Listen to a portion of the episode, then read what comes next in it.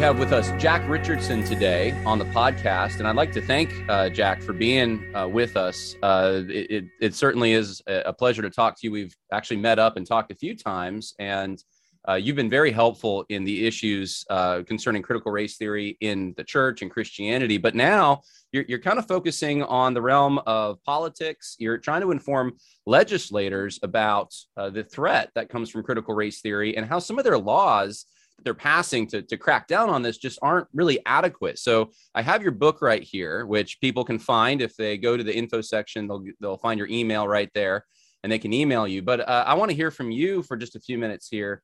Uh, what what problem were you addressing? How bad is this problem? And then, um, and, what are some of the solutions uh, as far as laws you see that are good, uh, people that are, are doing good work in this area? John, first of all, good to see you again and to talk with you.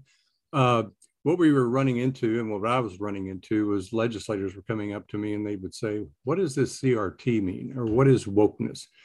And uh, at first, I didn't even know myself. I thought that it was just the contemporary slang. And then I thought it was just going to be a fad, that it would fade away. But the more I started learning about it, I said, no, there is a bigger agenda behind this. And it has to be stopped because it all plays into a global Marxism, a global authoritarian uh, a concept uh, this people are and legislators aren't aware of. They need to be aware of it, and our kids are being indoctrinated, not educated.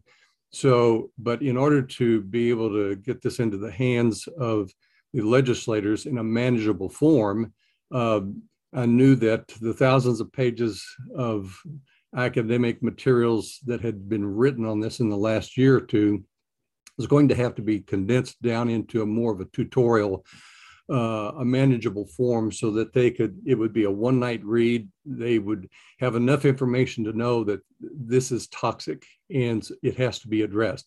And other states had already passed legislation like missouri and oklahoma and alabama and they had good legislation um, so i figured that well i have to sit down and i have to put this into a manageable form so that they can read it understand it and then act upon it and so that's what prompted the book.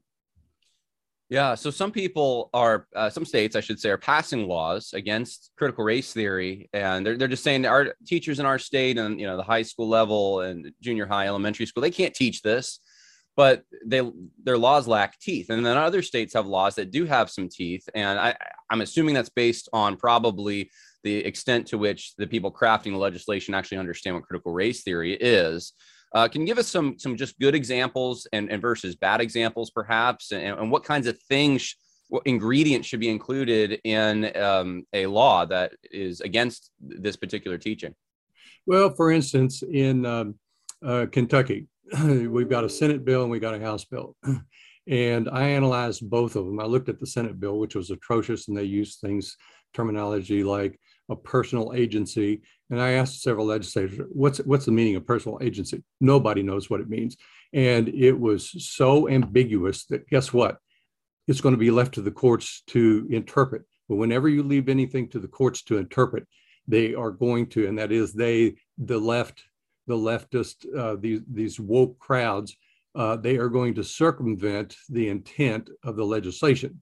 So what you have to do is you have to inoculate yourself from the uh, circumvention that they're going to get from the left, and you have to promulgate and you have to write your legislation correctly. Uh, if you don't, they're going to circumvent it.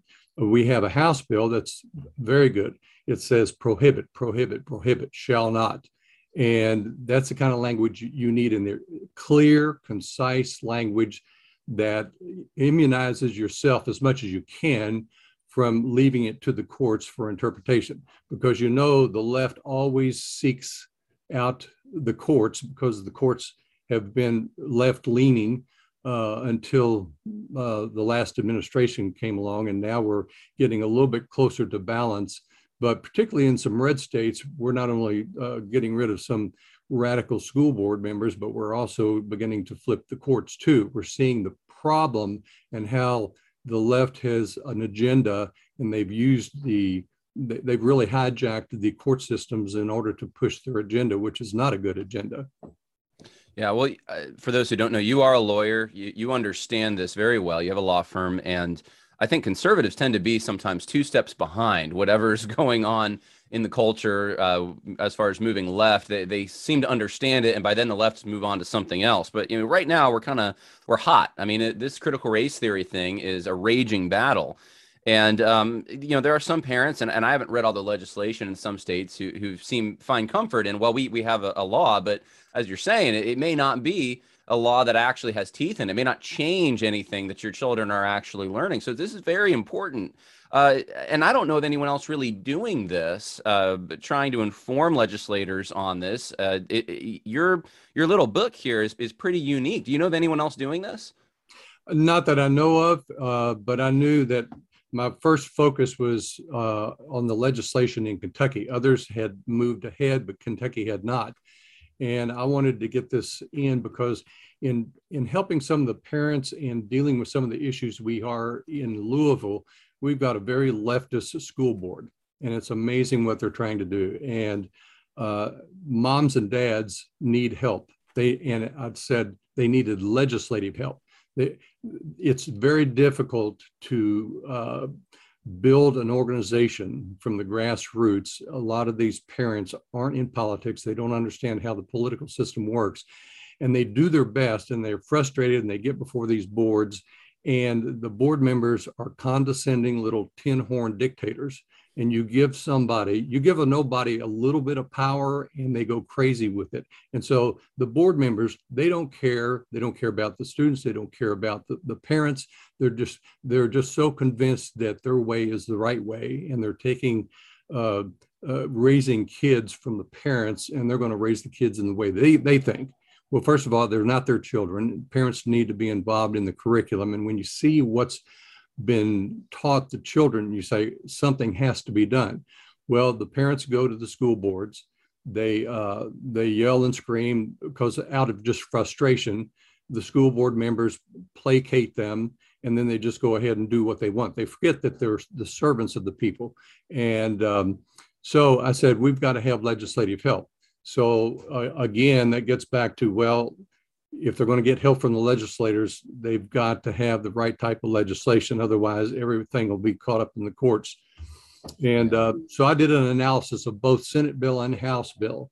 The House bill is far better, but there are a couple things in the House bill that need to be changed. And I met with legislators yesterday uh, to get that corrected. But we're going to be running out of time within the next few weeks to get legislation passed because we have a long session this year, but uh, if we don't get it in within the next few weeks and push it, uh, it won't it won't pass.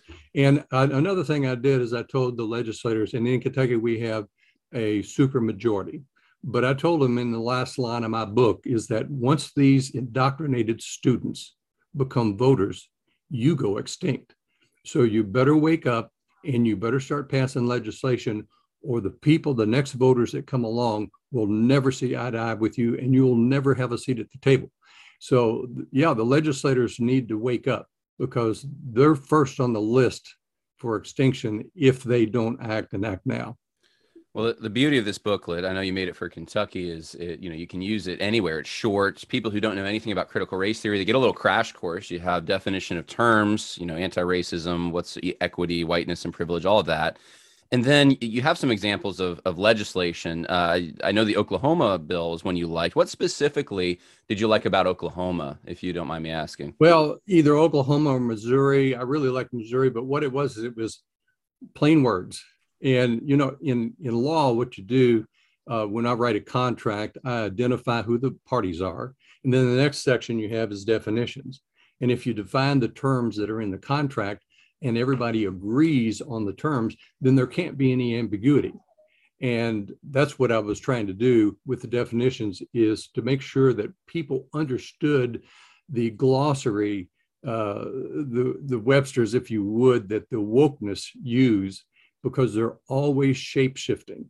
They're always in there uh, changing the meaning of words and they know the words they know the definition that you will attribute to a word but they have a completely different definition it's used for deceit and deception And so what I did is I wanted to go in there and define the terminology. But what these other states have done is that they specifically, uh, very specifically and clearly define what is to be taught, what's not to be taught. And um, that's why I liked these particular um, uh, statutes. But another uh, uh reason for that uh, in, in, in doing the, the language as I did and the definitions in there is um, uh, to help legislation and to promulgate the legislation. And that's what we've that's what we've done here. But um, yeah, and also I put the exemplary legislation in the back of the book so that legislators, if they get lazy, they they have no excuse because I've already provided the language for the statutes that they should be working on. Uh, you know, they'll have a, a thousand different excuses. Most of them don't even read the bills that they uh, uh, vote on. So I said, well, how do you how do you get legislation through if they're a lazy group? I said, okay, take away the excuse that they don't have time or they don't know how to write it. Well, I've already provided that for them in the back of the book. And those are exemplary pieces of legislation. Well, I'd like to encourage everyone. You can uh, email Jack Richardson and request a copy of this book. Uh, jackiv at rrlaw.net is the email. Put it in the info section. And uh, this is great for people who are trying to inform their representatives on this particular issue. And if you have a bill, that's a lot of states are proposing these bills, uh, you, you, may want to check into it, look at the wording, then contact your representative if there's holes in it. And many of them do have holes. So, uh, Jack, as always, thank you so much and God bless. John, thank you.